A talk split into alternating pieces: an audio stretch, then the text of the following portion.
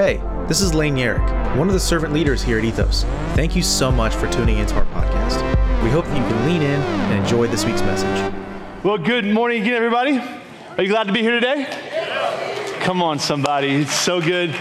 So good to, to see you all. And once again, I want to welcome everybody who's watching online. We're so glad that you're hanging out with us today as well, whether on Facebook or YouTube. And we really consider you to be a part of our family as well. Can we join in welcoming all of our guests who are watching online today, too? So glad that you're here. Well, um, man, we, we are in week two today of our series Axioms for Life, and uh, and if you brought your if you brought your devotional with you, awesome uh, because week two kicks off today with day number eight of the devotional. It actually goes hand in hand, kind of just correlates with our, with our series that we're in. In fact, over the course of this past week, if you were able to kind of engage in the devotional, whether physically or these are all available online as well in, in digital format, then you were able to read through James chapter one kind of slowly, really unpacking what James is talking about through that first chapter, which is also what we discussed and talked about last week uh, in, our, in our kickoff message to this series. So if you got got this today, great. And we're going to pick up on day number eight. You're able to take some notes there. If you don't, you can actually grab one of these physical copies out or in this together table as soon as we dismiss later on this morning. So we invite you to grab one of these. If you prefer a digital copy, again, you can download those uh, through our website, through our website as well. And as Vinny mentioned yesterday, alongside of, of partnering with the Bear Foundation, uh, we were also at the exact same time, kind of simultaneously, uh, one of the servant leaders right here at Ethos was able to cook a bunch. He had a passion for barbecue. How many of you know that's a good passion to have? Come on, that's a really good passion. And Greg Gibbs, I don't know where he's, he's here somewhere. I saw him earlier, but, but he, he just asked, he said, hey, can, can I partner with you guys and provide some barbecue meals, some fresh, right off the grill barbecue, right off the smoker, actually, right into the smoker? I know nothing about barbecuing, but I love to eat me some barbecue, you know what I mean? And, but I mean, he's provided some fresh, pulled pork for several of our families that we partner with and are connected to uh, through our grocery give that we do every other, every other Saturday. And so I just wanted to give a huge shout out to the team of people alongside of Greg Gibbs. We're able to serve those fresh meals. That's incredible. Really awesome. So I thank you. And all of the servant leaders who served yesterday in that really hot weather with the, uh, just the, with, with the really awesome cicadas that were flying around the property there. That was, it was really, really cool. It was a lot of fun killing those things all day long. So uh, yeah, no, it was, it, was, it, was, it was a really good time. Um, lastly, I do, I do want to just highlight really quick. I know it was highlighted in the announcement. I just, I just want to make sure that like you catch this. Uh, if you serve in any capacity here at Ethos, we, have got a really great evening planned for you on Friday night. This coming Friday night, June 18th, starts at 7 o'clock. Free food trucks, inflatables for your kids. We, we even got some. We even got a, a inflatable for the adults. It's going to be it's going to be a good time. We made sure we we made sure that we hooked the adults up too, um, and we're going to have a bunch of other stuff going on at the same time. Uh, it's going to be be a really great night. So I want to encourage you to swing by and stop out. If you serve in any capacity, servant leader here, or you've, you've served in a group over the last couple years in any capacity, we, we would love for you to come out, bring your friends, bring your family, really. And, uh, and uh, I think it's going to be a really great time. We, we, really just wanted to create an evening where we just honored uh, so just the people that kind of make this thing go. And, uh, and then, so that's all of our servant leaders. And so we're, we're just, we're really appreciative of you all. We, we love you deeply. And, and hopefully this night kind of, kind of expresses some of that love. So you don't have to bring anything. Don't bring anything. Just bring yourself. Uh, maybe bring a friend. And, uh, and then we're going to gonna have a good evening. Cool? All right, let's, let's jump in. Axioms for life. We're, we're talking through, we're studying through the book of James. And, and that's why we're calling it Axioms for Life, because a lot of scholars actually refer to, refer to this book as the as the, the Proverbs of the New Testament.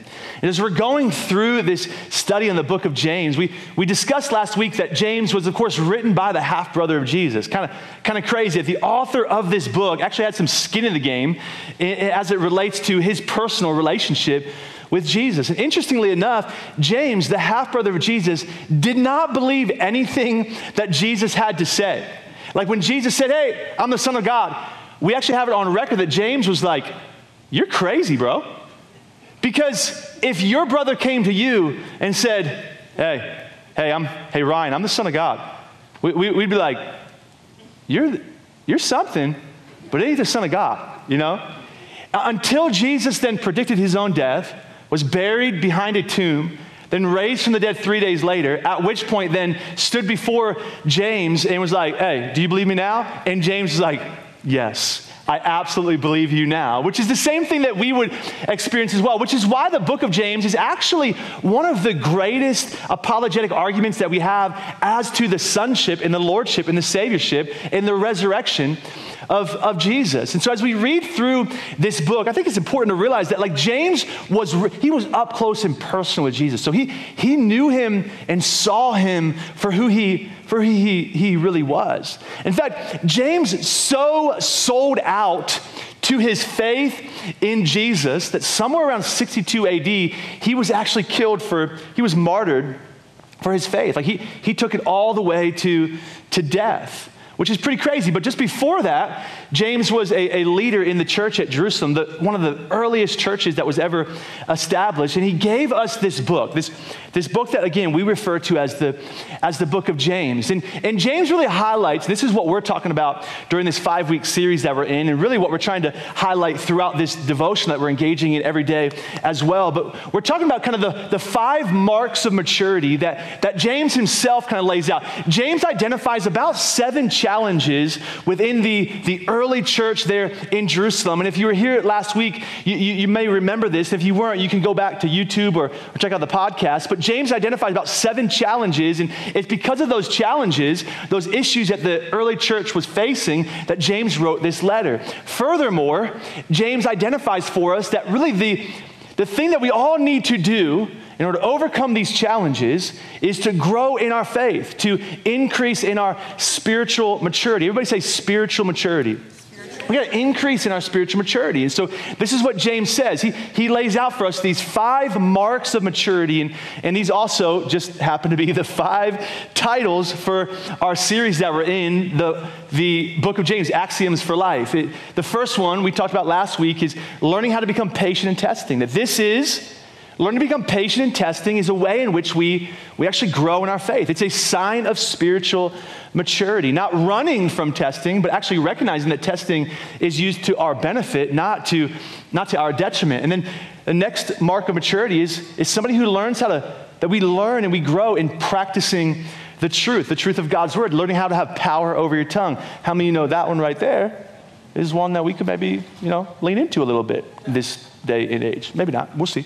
Peacemaker, not a troublemaker, right? Becoming prayerful in troubles. We're going to conclude on week five with learning how to really pray in times of trouble. Like, what does James teach us about what prayer looks like when we're going through a challenging we're going through a, challenge, a challenging season. So, so today, I want to share from the title of Practice the Truth. We're, we're going to talk about, as James, as James refers to it, as the mark of spiritual maturity as it relates to learning how to practice the truth. So, in the greatest pound for pound NBA player's word, Allen Iverson of all time, we talk about practice, y'all. We're, we're, we're talking about practice. Okay, if, you, if you're too young to know who Allen Iverson is, maybe you know him, but you're like, was he really that great? You, you're too young. You're too young. I'm just kidding. Let's, um, let's pray, though, as we, as we lean into this. Is that okay? I, I, really do believe in the, in the power of prayer, and that we don't just use prayer for times of transition at church, but we, we use prayer because it's the way in which God uh, meets us and honors what it is that we're asking in these moments. So, Heavenly Father, we ask that you would really make up the distance right now between uh, just where we are and where you're calling us to be that we would really lean into the truth of your word in these moments, that we would grow together. No matter where our faith is in this, in this moment, maybe we're newer to faith, maybe we're still kind of skeptical about, about who you are. God, just meet us, meet us right there. We, we, we, we want to know you, we want to see you for who you, for who you really are. We pray that in Jesus' name. Amen. Amen. If you, um, if you ever come to, if you ever come to our home to, to my house, there's, there's a few things that you're going to experience. The, the first is you would definitely experience some good cooking.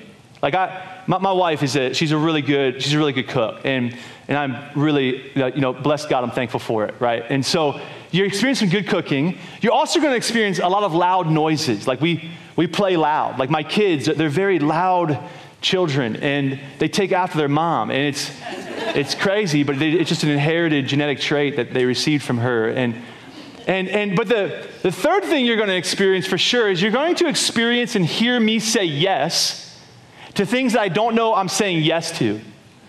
Just recently, Courtney had, had kind of called me out, and, and there was a, a conversation that, that I was having with my son who was in another room, my son who turns seven in just a couple days. So, mind you, he's a really little kid. And, and he's asking me of something to which I'm kind of focused on my task.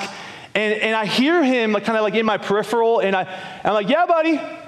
And he starts to ask me something. Again, I don't really know what he's asking. I just said, okay, buddy, yep, sounds good. Sounds good, buddy. Sure, yep, sounds good. And then in my peripheral over here, I, I sense, I have this sixth sense, as every husband does, that my wife is staring at me, very straight faced. And I, and I kind of looked, I'm like, yeah, what's up? Do you have any idea what you just said yes to? No, why? He's seven. It can't be that big of a deal. She's like, you just like agreed to take them to ice cream for like the 17th evening in a row. You know, like, like you got to pay attention, Jordan, to what you're saying yes to because you actually have to now do the thing that you are now saying that you're saying yes to.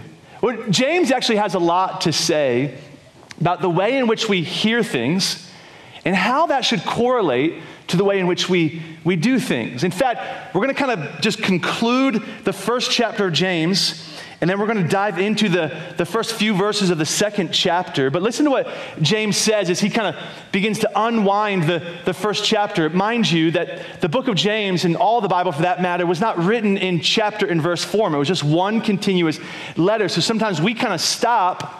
But really, the thought of James continues. So as we as we jump into even chapter two here in just a moment, I, I want you to recognize that it wasn't like there was a brand new thought that James was trying to unpack now. No, no, he one continuous thought here, and this will make sense in a moment, but James begins by saying, humbly accept the word of God, the word of truth that's been planted in your hearts, for it has the power to save your souls. But don't just, check this out, you've heard this, some of you, some of you have heard this before, but don't just listen to God's word, right? Like don't just listen to your son, Jordan. Like you gotta do, you gotta do what it says. Otherwise, you're only fooling yourselves. For if you listen to the word, but you don't obey it, it's sort of like glancing at your face in a, in a mirror, right? And you see yourself, and you walk away, and you forget what you look like. But if you look carefully into the perfect law, I love that he refers to God's word as the perfect, the perfect law, the good law, the great law. It's going to set you free.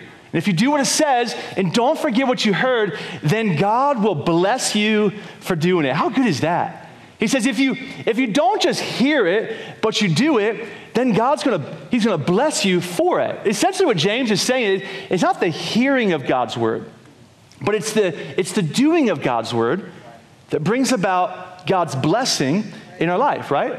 Like spirituality isn't a result of hearing more of God's word. Spirituality and growing in our faith isn't a result of reading more of the Bible. It's not a result of downloading more and more podcasts. It's, it's not a result of just hanging out with friends in a small group studies.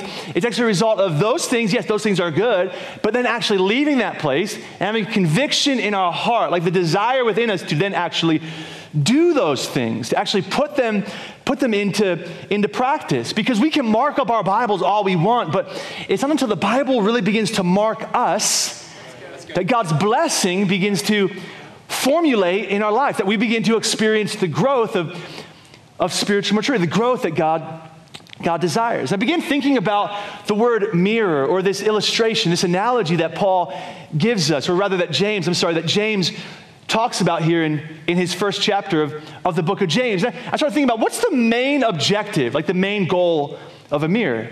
I mean, you, you know this. Maybe we'd all say it slightly differently, but I, I thought a mirror is used for examination, right? Like we, we use it to examine ourselves. Sometimes we use those like really crazy mirrors where they're like slightly inward. I don't know what they're called. And you can really, like that a lot of women use to do their makeup. And you see things, you're like, why would you ever use that mirror? Like you, you see things, why would you ever want to see that? Like just, nobody else can see that. Why do you want to see that right now? That makes no, that makes, by the way, that makes no sense to me at all. But, but nevertheless, it's used to, it's used to examine ourselves. Here's the reality that in a mirror, in a mirror, we see ourselves for who we really are. What James is saying that in God's word, we begin to see ourselves for, for who we really are. Let me, let me unpack this just a little bit further. Hearing God's word, you got to catch this right here. If you're taking notes, this is a, it's a good spot to write, write this down right here. Hearing God's word and talking about God's word can never really substitute for doing God's word. We, we, Christians, we, we, myself included, because remember, we're, we're in this together, right? Like this isn't a, this isn't like a he said, she said. This is a together thing. We're growing together as a church, right? Like, like we do not desire here at Ethos to simply be a segregated group of people. No, we are one body, one family growing together. But what I've identified in my own life, and this through the cumulative experiences of talking with so many other people, is that we're really good about, we're really good at talking about God's word. We're just, we struggle. Let's just be honest. Let's call it what it is. Call a spade a spade, right? Like we struggle, though, at, at doing God's word. And James wanted to help us practice God's word. And so he gave us a simple test. Now, again, this is so important that we recognize that James goes right from talking about don't just hear God's word, but do God's word. And then he picks up in chapter two, but he doesn't actually pick up. It wasn't as though James wrote chapter one down, put the pen down, walked away, and a week later decided he's going to now begin chapter two. This is one continuous thought. And the way in which James wanted to relate to us, I think we miss this. So easy to miss this. But the way in which James wanted to relate to us, whether or not you and I, we, as followers of Jesus, now if you're not a follower of Jesus, you have, you have a pass on this. In fact, you can kind of just sit back, relax, and be like, yeah, I told you all are a bunch of hypocrites. And, that's, and it's, it's, it's true. But, but, but, but James wanted us to know, like, hey, if you really want to hear it and do it, then let me give you a test. Let me show you how to recognize in your own life if you're, if you're not just a hearer, but a, a doer too. And he picks up Right here it is in James chapter 2, verse 1. Check this out. He says, My dear brothers and sisters, again, he's talking to us. How can you claim? How can you claim to have faith in our glorious Lord Jesus Christ if you favor some people over others? How can you claim to be a doer of God's word if you if you favor some people and you kind of discriminate against others, or you kind of walk or turn your back towards others. Or you see the needs of some people and you meet them, but you see the needs of others and you decide, no, they're not worthy of me meeting their needs. For example, and I love this, James gives us this test right here, and this just kind of cuts right to the core of my, of my soul. He says, for example, suppose somebody comes into your meeting, comes into your church. That's specifically what James is talking about here. Suppose they come in, they're dressed in fancy clothes and expensive jewelry, and another comes in who is poor and dressed in dirty clothes. Which, by the way, my daughter told me today I'm, I'm wearing my fancy clothes. You like my fancy clothes? I'm wearing my fancy clothes, and I'm sweating as a result of wearing my fancy clothes. Bad idea. He says, and another comes in who is poor and dressed in, in dirty clothes. If you, if you give special attention and a good seat to the rich person, but you say to the poor one, you can kind of stand over there or else kind of go sit on the floor, well, doesn't that discrimination show that your judgments are guided by evil motives? Now, now catch this, because what James is saying is that the way we behave toward people, it indicates what we really believe about God. He's given us this example here. And so I want to I lean in for the next seven verses of what James says here. And in a really short period of time, James, in just a few short verses, gives for us five, five things, five things that we believe or that we ought to believe if we're followers of Jesus, but we, we, we believe these. Five things that we believe, and even as a church, we believe all five of these things. And as a result of believing them, it should then determine the way in which we, we behave. Let me, let, me, let me unpack it like this. The first one is we believe in, and here's our first blank, here's our first thing. We believe in the deity of Christ or the sonship, the lordship of Christ, that Jesus is who he says he is. That's just that's all that that means right there. Therefore, we we love well. Therefore, we love people well. Now, now we got to understand that Jewish people in this day, the day and age in which in which James is writing, the people specifically whom James, James is writing to, they, they coveted recognition and honor. They, they wanted to one up each other constantly. In fact, we still have this same problem today, don't we? Like, we, we still kind of struggle with, like, wanting to climb the pyramid, so to speak. We, we see this in politics, we see this in industry, we see this in society, and we still see it in the church. We see this in the church as well. And almost every church has its cliques. So rather than kind of being one family, we kind of become this segregated group of, of people. And often new Christians or just new folk in, in general kind of find it difficult to, to get in. I pray that that not be the heartbeat, that that not be the system, the structure, the identity of who, who we are at Ethos. But Jesus specifically spoke against this. In fact, at one point, some of the religious leaders of the day, they, they even said to Jesus, they're like, man, you, you aren't swayed by men, are you? Like, you don't pay attention to who they are. Like you don't, you don't care what type of position of authority they have. Like Jesus, you seem to treat people who are nothing like you better than you treat people who are supposedly most like you.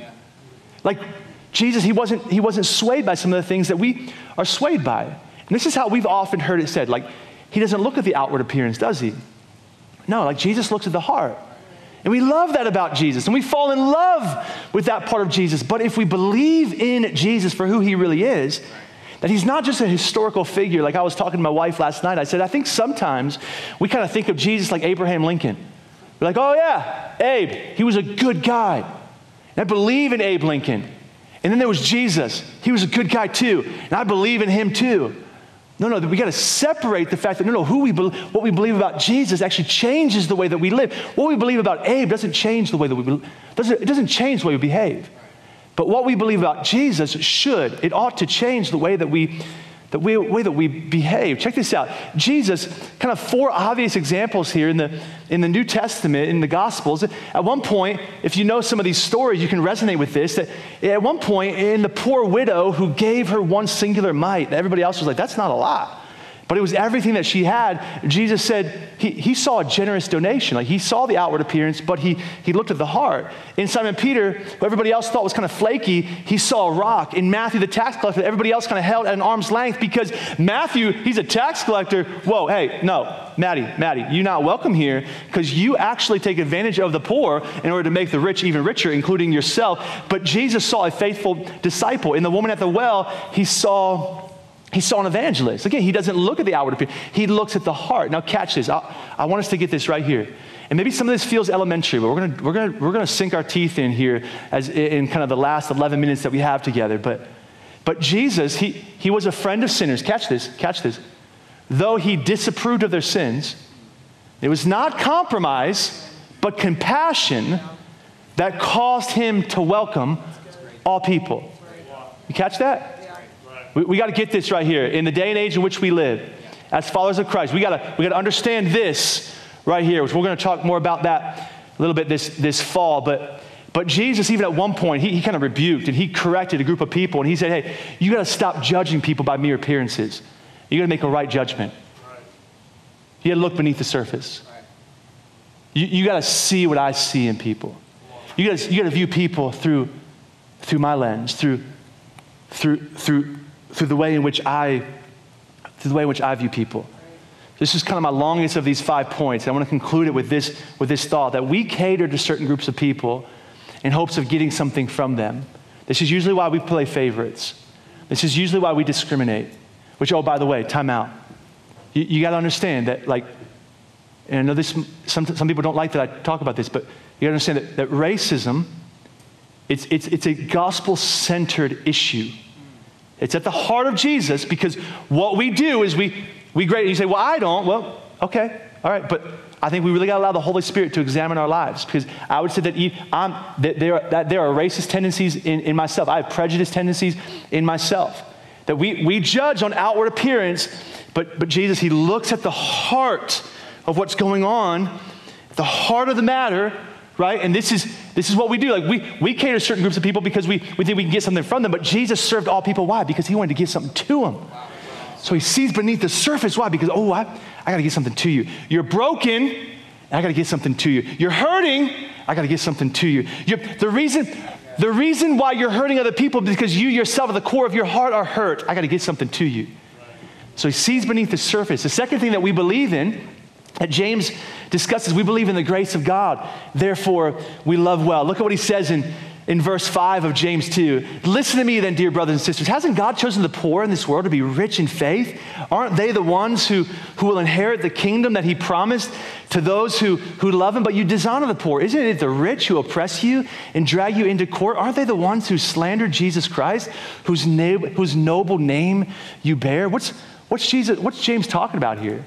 He's saying that when it, when it comes to those who God makes His grace, His love, His mercy available to, he, God sees more than just our national differences. He sees more than our social differences. He sees more than our, than our economic differences. But check this out Jesus actually broke down the walls between the rich and the poor, the young and the old, the educated and the uneducated. And, and we have got to understand that it is wrong for us to build higher walls once again because we cannot rebuild walls that segregate us from other people. We, we, we, if we believe in the grace of God. And so whenever we find ourselves kind of catering to a certain group, we got to ask ourselves why. Why do I find myself always with the kind of this people who are just like me? Why, why is that?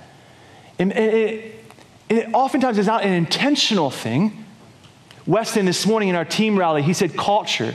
He said culture is either it's either built by default or by design.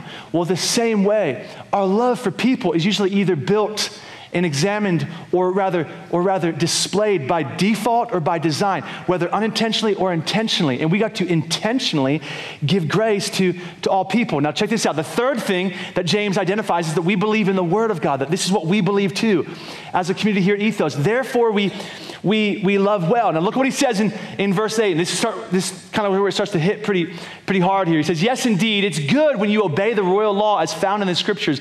Love your neighbor as yourself. But if you favor some people over others, you're committing a sin. You're guilty of breaking the law. For the person who keeps all the laws except one of them is just as guilty as the person who has broken all of God's laws.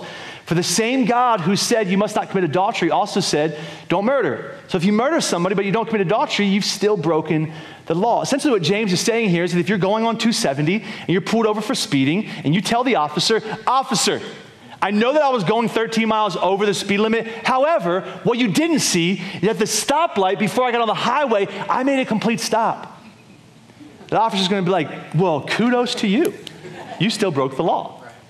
And this is what James is saying. He's like, if you don't love your neighbor well, then you, are still, you're, still a, you're still a lawbreaker. And in recent years, there's been a lot of argument about kind of just the authority of God's, of God's word, the inspiration of, of the truth of the scripture. And I think it's good to defend the truth. But we must, we must never forget that our lives are actually the best defense for God's word whether we treat people, it's the best defense for God's word. D.L. Moody says it like this that every Bible should be first bound in shoe leather. In other words, that, that like the way in which we live, the walk in which we pursue, should be the way in which people read the Bible, so to speak, of our lives. And so when James says you gotta love your neighbor, you gotta obey the royal law of love, he's saying love your neighbor as yourself. What he's actually saying here is that neighbor is not a matter of geography, but neighbor is a matter of opportunity. Like it's not to it's not who is my neighbor, it's to whom can I be a neighbor, right? Like this is that's the story that Jesus reveals for us. Like like who's in need that I have supply for, I should then in return meet their need. And James calls it the royal law. Why? Because it's the law that's above every other law. That there would be no need for a thousand other complex laws if we simply obeyed the, the royal law. And so, check this out Christian love does not mean that I must like a person and agree with them on everything. That's not what Christian love is. Christian love is not the affirmation of all things that we don't believe in or agree with. That's not what Christian love is. Christian love means treating others the way that God treated me. It's an act of remembrance. Woo, this is big right here. It's not an act of will or an act of emotion. If you try to will yourself into loving people, you will eventually burn out. If you wait for an emotion to love people, you will be left waiting for a very long time. But if we remember the way that Jesus treated us, Every time we fix our attention on Jesus, once again, that's the way in which the Spirit activates our own souls to live and operate and move and be in step with the Spirit of God. So we want to live according to and by the strength that comes with the grace of God. Then what do we do? We live in constant remembrance of who we are without Jesus, not just who we were. Sometimes we think that our faith and our salvation was a singular event. No, it's a daily remembrance that God's mercies are new every single morning. And as a result of remembering, I'm then activated by God's grace. What the scriptures call I'm anointed then to live on mission for Jesus. Not because I've got the will to do it, because I'm stronger than some people, I've got a stronger will than other people. No, no, no, no, no. No, no, no, no. Not because I wait for an emotion to do it, I just don't feel like loving today. No, no, because we remember who Jesus is in the way that he treated us. So here's what we're, here's what we're getting to. And the, the band can, Colton, you can kind of come help me close this out on keys here. But, but here's what we're getting to. We, we only actually believe as much of the Bible as what we practice. We, we can say we believe it, but, but we only believe as much as we actually do, not as much as we hear. but as much as we actually put into, into practice. So the fourth thing, fourth thing is we believe in the judgment of God, therefore we love well. Now we hear this word judgment, immediately our palms start to sweat. But if you were here over the last few weeks as we closed out our series, what does it mean to be human? You, you're kind of identify with this. But look at what James says in, in verse 12. He says, So whatever you say then, so whatever tuo sati, or whatever you do, this is, we, we put the Greek words in here for you guys. You, you do, we're, we we go deep here on Sunday mornings, man. You, you do. Remember that you will be judged by the law that sets you free. You know what's funny about that, too? That is actually my fault. So, Lane, look at me. I wanted to take over. I, I told Lane this morning there was a slide that was wrong. I was like, hey, let me just fix it really quick. He's like, you sure? I was like, yeah, I'll just fix it really quick. Looks like I shouldn't have fixed it really quick. You'll be judged by the law that sets you free. There will be no mercy for those who have not shown mercy to others. But if you have been merciful, God will be merciful when He when he judges when he judges you. But here's what we got to get. Here's what we got to understand that both Jesus and Paul assured believers, assured Christians that we will never be judged for our sins. There's not going to be a moment in time where we'll be judged for no, we've been forgiven of our sins the moment we place our faith and trust in the Lord Jesus Christ. But but we will be judged for our works. They're going to be judged and but here here's what we're really talking about here. They're going to be rewarded. Our works, the way in which we love people, they will be rewarded. What what James is really saying here is that that our belief should control our our, behavior, that, that we, because we believe in the judgment of God and the reward of God, then, then we can love people even when we don't get a reward from it. Because we know that there will come a day where we will be rewarded from it. So we can love people even when we know that they're not going to appreciate it. Even when we know that they're not going to say thank you. Even when we know that it's not going to be on social media. Even when we know that it's done in secret. We, we can love people. Why? Because, that's the kicker right there, because we don't just live for the here and now. We live for, oh, we talked about this a few weeks ago. We live for, we live for the, the there and then, right? And so we know that we're going to be rewarded as a result. And so therefore we can be, we can love people when we remember that this is the reason we're going to, there will come a point where we will be rewarded. And the last thing, the last thing right here, I'm closing right here. We believe in the work of God. Therefore, we love well. This is where James just kind of like, he's like, okay, I'm just going to kind of give you like one swift, like uppercut in the gut right here, okay? And he says in verse 14, he says, so then, again, all the same thought. He's saying, don't just be a hearer, be a doer of God's word. And the test is how you treat other people. So then, what good is it, dear brothers and sisters, if you say, here again, if you just say if you, if you talk the talk, if you say you have faith, but you don't show it, you don't walk the walk, you don't show it by your actions, can that kind of faith save anybody? Suppose you see a brother or sister who has, they've, they've got no food, they've got no clothing. You say, All right, goodbye, have a good day, stay warm, eat well, I'll pray for you. But then you don't give that person any food or clothing. What good? What good does that do? So James is saying, he's like, he's like, oh, we gotta show. We gotta show our faith, not just tell our faith.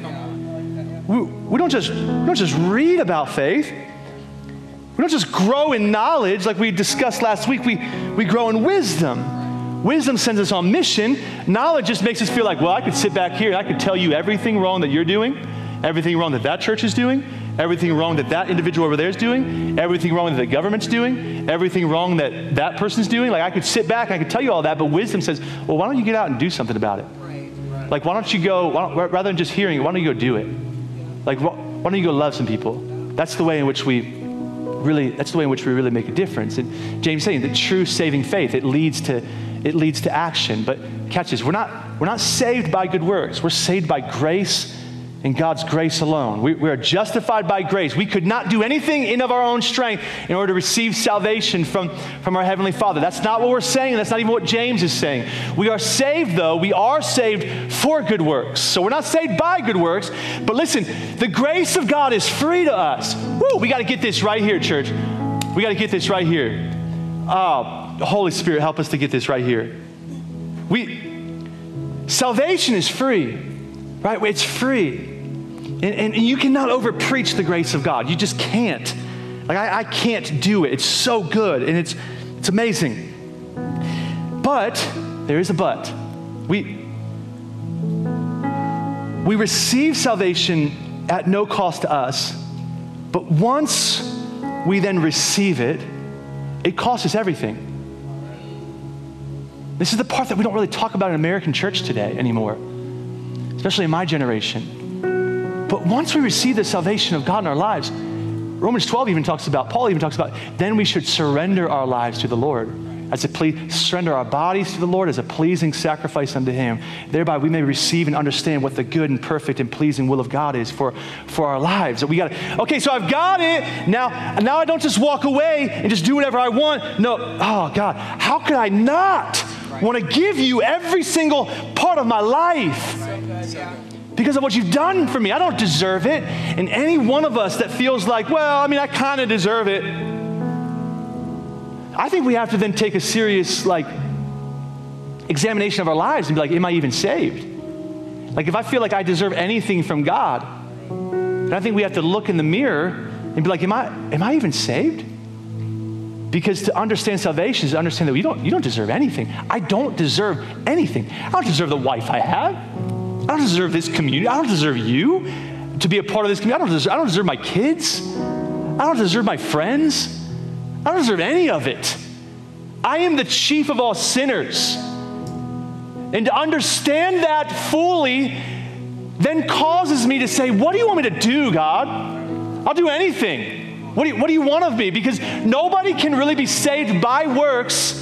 And no one can be saved, though, without then producing good works. Like there's a fruit then to our lives that comes as a result of salvation. Like, so we got to then, we do it, but we don't, again, don't get me wrong. We don't do it to be made right with God. No, no, we do it as an overflow of having already been made right with God. So I'm going to close with this story right here. I read this in Tim Keller's book called Generous Justice, and he was telling the story of this woman that he was having a conversation with, and he, this is where we'll pick up. And he said, I asked her, what was so scary about unmerited free grace? What, what's so scary to you about understanding that you don't have to clean yourself up before you are made right with God? And she replied something like this If I was saved by my good works, then there would be a limit to what God could ask of me or put me through. I would be like a taxpayer with rights. I would have done my duty, and now I would deserve a certain quality of life. But if it is really true that I am a sinner saved by sheer grace at God's infinite cost, then there's nothing that He cannot ask of me. And this woman, she, she's like, I don't, I don't know if I, I don't know if I'm willing to accept that gift. And this is what James talks about. He says, No, when, when you receive it, then I, I, let's not just be hearers of it. Let's be, let's be doers of it. Because a mature follower of Jesus, as we grow in our faith, it's not about perfection. So don't misunderstand anything I'm saying here. Just come down and talk to my wife afterwards and be like, Was Jordan talking about perfection? And she's like, Well, if he was, he's, he's should be preaching to himself. I'm not talking about perfection. I'm talking about progress. Like, is there a conviction in our heart? This is how you actually know I don't have time to get into it, but this is how you actually know. Like, am I, like, is there something within me that like desires? Like, I want to desire, I desire to honor God through the way in which I live, not just by reading His Word and worshiping, and no, but by actually, by actually loving people well. If you've got that desire, that's it. That's it. It's not about perfection. It's just about making progress and continuing to lean into who Jesus is, so we can in return show the world to Jesus, or show Jesus to the world. So, what would it look like, church? if you and I, if together we, we said, yeah, I want to I wanna grow, I want to grow as a follower of Jesus, what would it look like if all of us left on mission to say, I want to practice the truth. I know I'm going to get it wrong, but, but Jesus, that's what I want to do. I want to practice your truth, practice your teachings. God, I want to honor you in that way. What would that look like if the church of Jesus Christ today, like, lived what we read about? Like if Sunday morning wasn't just a gathering, but it was actually a way in which we're like, okay, now I'm going to go on mission. I'm going to do that thing right there. I'm going to do that right there.